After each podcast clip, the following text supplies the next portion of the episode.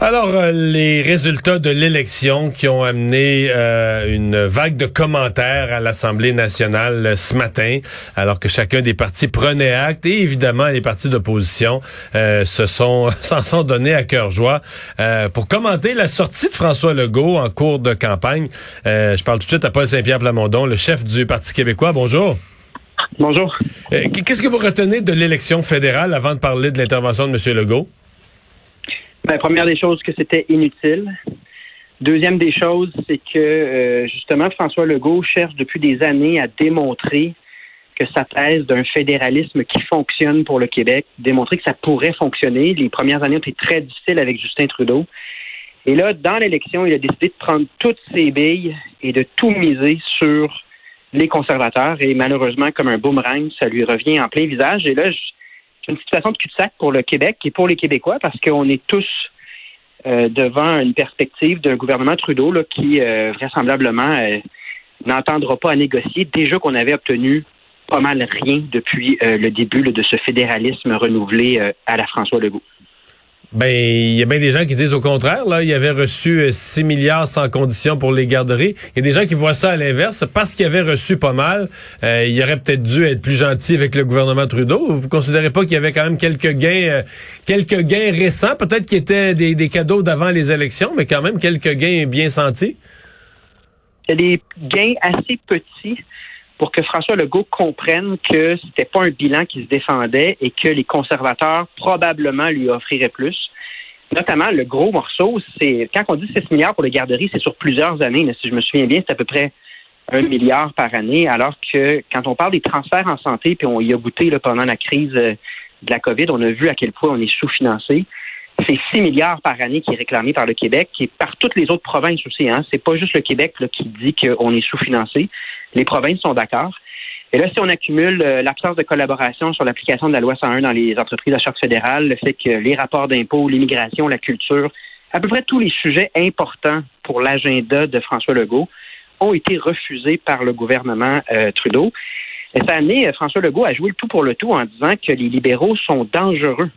Et c'est vrai que les libéraux ont aucun respect pour les champs de compétences. Mais malheureusement, on se retrouve en ce moment, puis euh, devant aucune perspective, et moi je pense que ça fait bien la démonstration que la promesse de François Legault de, faire fonctionner le fédéralisme au profit du Canada, au, profit du Québec dans le Canada, pardon, ça marchera jamais. Ça marchera pas. On n'a pas le poids démographique, on n'a pas l'influence, on n'a pas le pouvoir de négociation.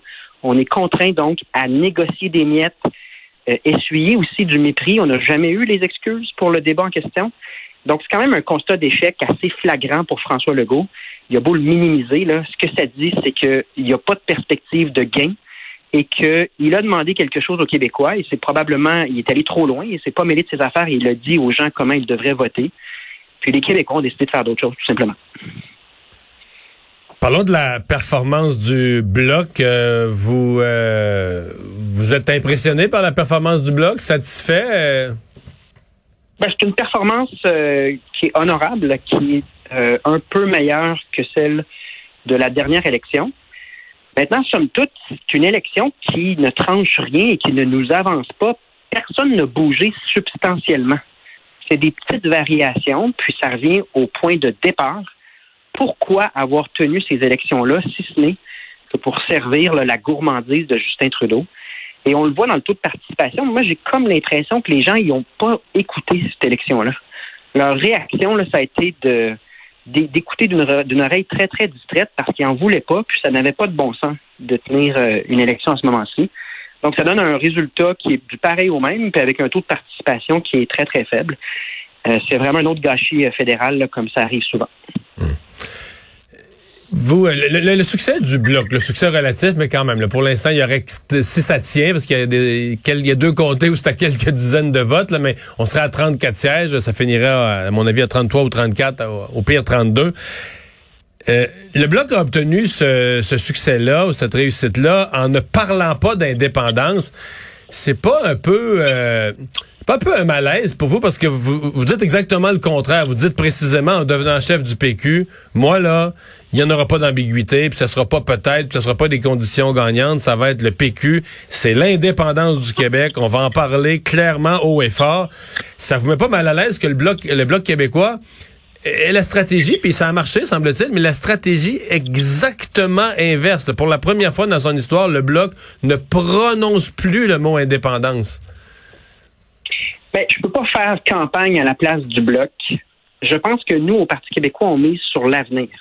C'est-à-dire que ce qu'on voit venir dans un avenir rapproché, c'est le constat que la doctrine de la CAQ, la doctrine du gain dans le Canada, c'est un mirage. On se compte des mensonges à nous-mêmes.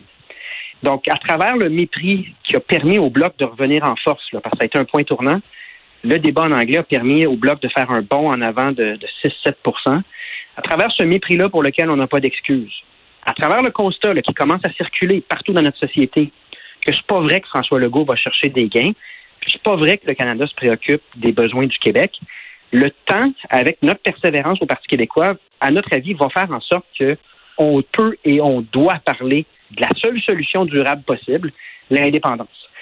Mais tu sais, ces deux partis à des paliers différents qui n'ont pas le même contexte, là, puis qui n'ont pas le même discours. non, mais qui ont déjà convergé, là, qui ont déjà, euh, dire, euh, qui sont déjà réunis dans des conseils nationaux communs, qui ont déjà travaillé ensemble. Et là, tout à coup, qui partent, qui prennent des directions opposées. C'est-à-dire, il y en a un qui dit, moi, l'indépendance, je vais en parler plus que jamais.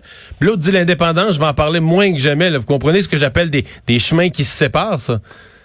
Oui, mais je pense que notre chemin est plus en fonction de ce qui s'en vient. Et c'est pas dit que le chemin du bloc ne n'évoluera pas.